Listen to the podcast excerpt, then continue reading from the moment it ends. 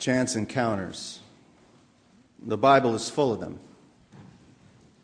You've been suffering from a bleeding disorder for many years when one day a young rabbi walks by and you grab his cloak and you're healed. You've been unable to see since you were born. You hear rumors of a miracle worker, and then you hear he's walking through town right at this very moment, and you cry out and you're healed. You and your wife are old and without children, and then one day three guests appear out of the blue, and you welcome them, and they speak prophetically, and sometime later, your baby is born. Chance encounters. The Bible's full of them. Now, speaking theologically, we'd have to say that there was really nothing chance about those encounters. We'd have to at least be open to the possibility that these encounters were planned, if not by the one in need, then by the one meeting that need. God, we believe, is not random. God does not rely on serendipity or coincidence or fortune or luck or chance. God creates those encounters, God makes them happen, which places God somewhere outside chance, outside coincidence. From our perspective, though, such encounters seem mysterious, unexpected, and so apparently random or coincidental by chance. Only when our eyes are open can we discern the bare outline of God, God's footprints on the ground all around us, and so come to know that what seemed to be a chance encounter was, in fact, a visit from the holy. Maybe in the form of three travelers, maybe in the form of an angel sitting on a tombstone, or maybe in the form of a complete stranger.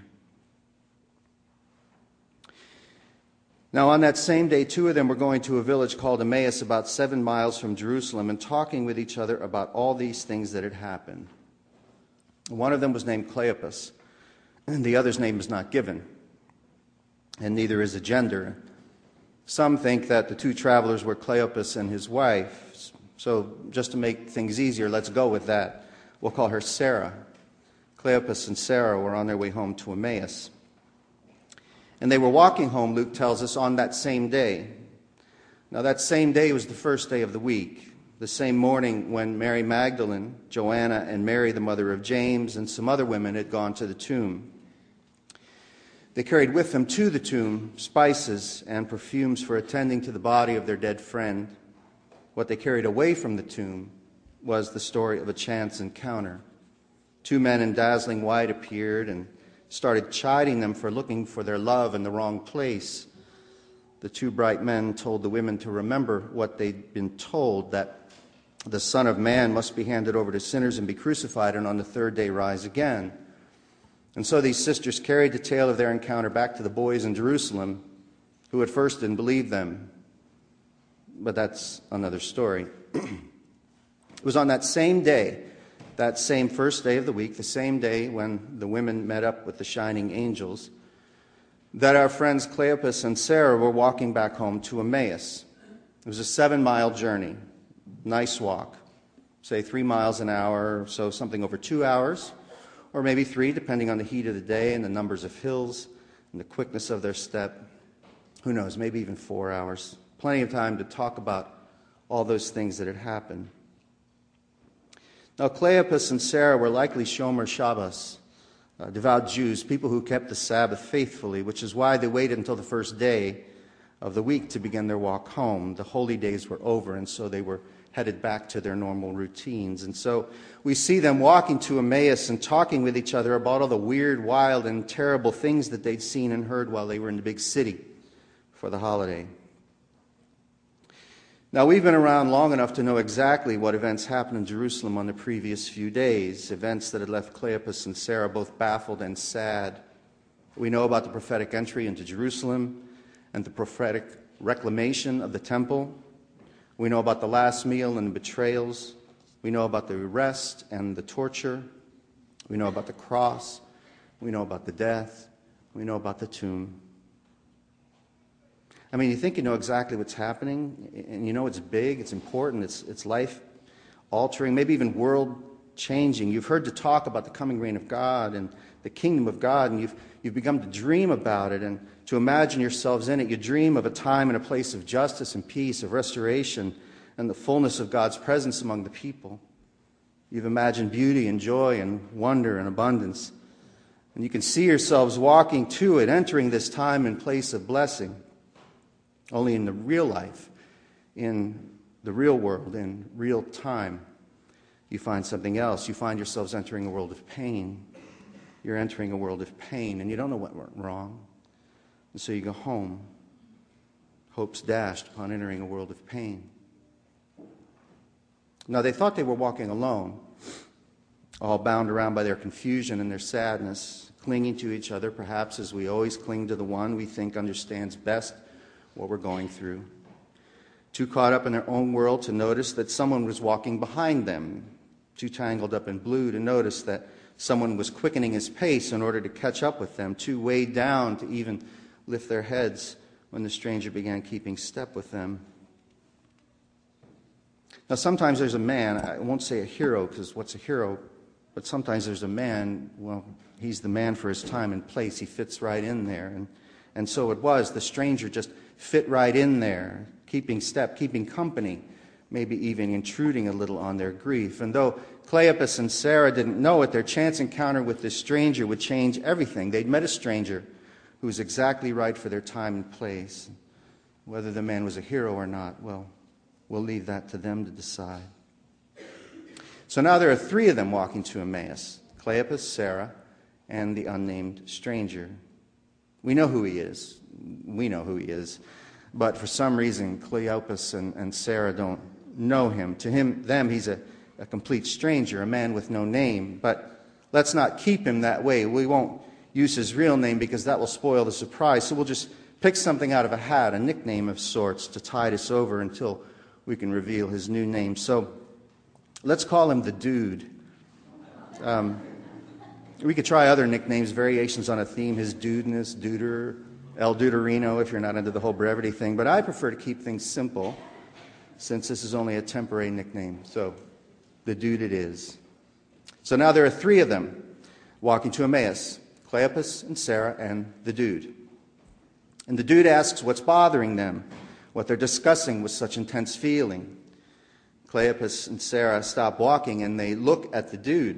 And then Cleopas explains. Actually, he starts out by accusing the dude of being completely out of touch with reality. There's a laugh for us. Not for Cleopas and Sarah, who, who did not recognize the dude and so figured him for just another clueless bumpkin who wasn't paying attention as the sky fell all around him. Then Cleopas explains the sorrow that he and Sarah share and the weight of their ruined hopes and the dreadful surprise they felt on entering a world of pain when what they expected was heaven on earth. And then the really weird coda to it all women going to the tomb and coming back with their faces still shining like the sun and telling Cleopas and Sarah and their friends that they'd seen angels. So some of them ran off to the tomb and it was empty, no angels or anyone else to be found, just an empty tomb. Then the dude speaks. Cleopas and Sarah, you're out of your element. How foolish you are. How slow of heart to believe all that the prophets have declared. Was it not necessary that the Messiah should suffer these things and then enter into his glory? And they began walking again, Cleopas and Sarah and the dude walking toward Emmaus. And as they walked, the dude gave them a crash course in prophetic history, starting with Moses and going all the way to Malachi, and explaining what it all meant and how it all fit together and, and what it had to do with the story that they'd just heard from the women with their faces still all aglow. Have you ever had a chance encounter, an unexpected meeting? Um, not simply bumping into an old friend in the grocery store or recognizing your third grade teacher at market or coming across some long lost bosom buddy on Facebook. I mean, those are all nice, assuming you like your third grade teacher. Those are all nice chance meetings that can bring a little bit of sparkle to your day. But have you ever been sideswiped by grace in the person of someone, someone whose coming seems timed perfectly and just for your sake?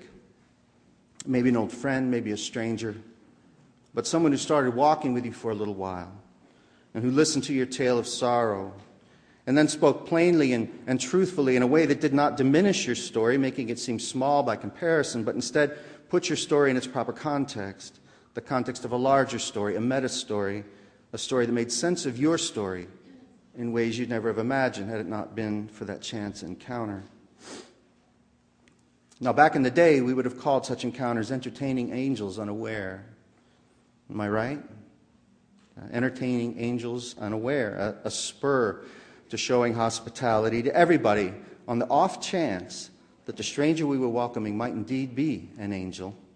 An invitation, really, to never assume that we are beyond the presence of the divine, that God is in the room, and that in our guests we may well encounter God. This is why the Benedictines bow to every guest who comes to their door, because it might be Jesus. And even if it's not, there's enough of Jesus in that guest to warrant the extravagant gesture. Have you ever had such an experience? One like our dear friends Cleopas and Sarah had while walking home one day? I suspect you have. Am I right? Am I right? I think we all have. I think such encounters happen all the time. The thing is, we don't always know it when it's happening. Our eyes are closed, maybe. Or maybe they're too focused on our feet, slowly moving us from one place to the next.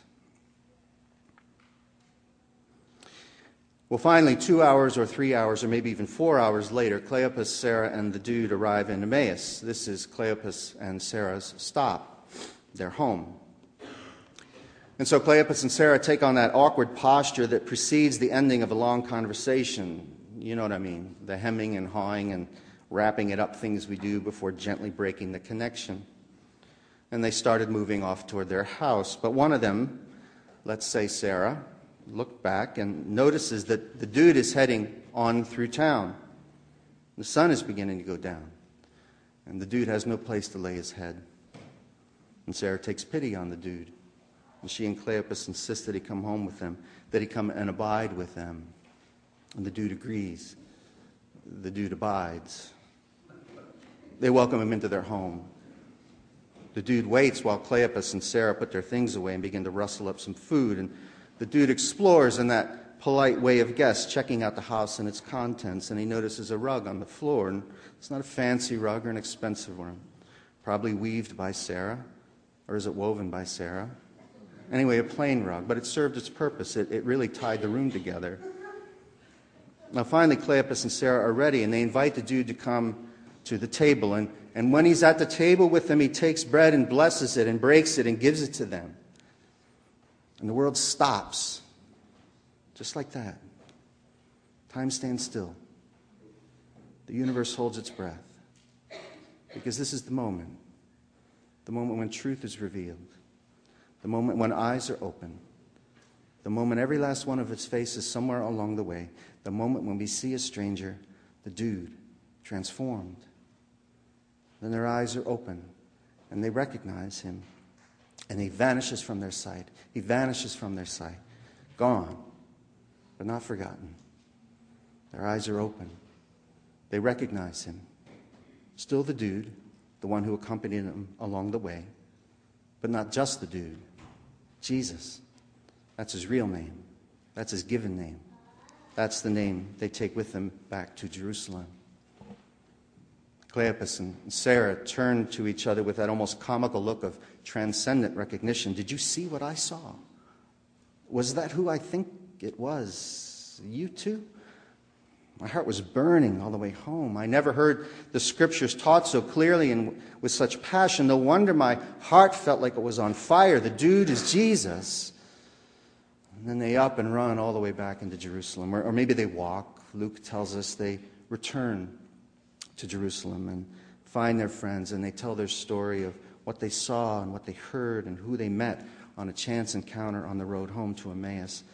And they told how Jesus was made known to them in the breaking of the bread. Has that ever happened to you? You're sitting around a table with some friends, maybe somebody you just met, or in any case, you're with, you're with people with whom you feel comfortable, talking, laughing, eating together. And then time seems to stop for a moment. Just a heartbeat, really. Time is suspended, the universe holds its breath. And in that moment, you recognize that Jesus is, is in those guests suddenly, in that split second that changes everything. You're aware that what Jesus promised that wherever we were together, He was right there in our midst, that that promise was true. Has that ever happened to you? It happens to me all the time if I'm paying attention. A couple of Sundays ago, Easter Sunday, we, we celebrated communion together. And, and just before I took the loaf of bread and, and started to recite the words of institution, I had one of those time stopping things happen to me. I saw Jesus here among us. I saw that Jesus was here, and I, and I saw his face in your faces. Time stopped. The awareness washed over me, and I, and I had to pause to catch my breath. And then I began to recite the words, That which I received, I've also handed on to you. Was a chance encounter, a sideswiping by the Spirit, an unexpected opening of my eyes to what was really going on in that moment. Jesus was here among us. Maybe you noticed it too. Maybe not, but I did. You're sitting over dessert with some dear ones, you're reminiscing, you're teasing, and, and then things get serious for a moment. The natural, normal ebb and flow of conversation among friends, and then time stops, and, and you catch a glimpse of something or someone, a glimpse of the depth of your love for your friends, a glimpse of their love for you a sudden awareness of being well and truly blessed, knowing that you were made for moments just like this moments when the veil is removed and you can see the brightness in your loved ones' faces, and so recognize them for who they truly are the children of God, sisters and brothers in Christ, companions on the way, incarnations of God's own love, and so each one bearing the image of Christ. Has that ever happened to you? I hope it has. Moments like that, moments, moments like that are what keep me sane, by which I mean they keep me properly oriented. They cause me to turn again to the source of the light, the source of the joy, the, the source of all the good that I experience in such moments. Such moments, I believe, are gifts from God. Miracles, really. Opening our eyes that are so often incapable of seeing clearly what is all around us and who's right beside us and who's showing us the way. Has this ever happened to you? I hope and pray it has, and often. And I hope and pray, too, that when such moments come, whether in the breaking of the bread or the sound of laughter or the shedding of a tear or, or somewhere near a tree in the wilderness, I pray that when such moments come, that we will be ready to be surprised, that we'll be ready for our eyes to be opened, that we will be blessed with a vision of Jesus just when we need it the most. Just when we need it the most. And so remember that He abides. Dude abides. Christ abides. Christ abides with us, among us, all around us. Christ abides. Lord, open our eyes to see. Amen.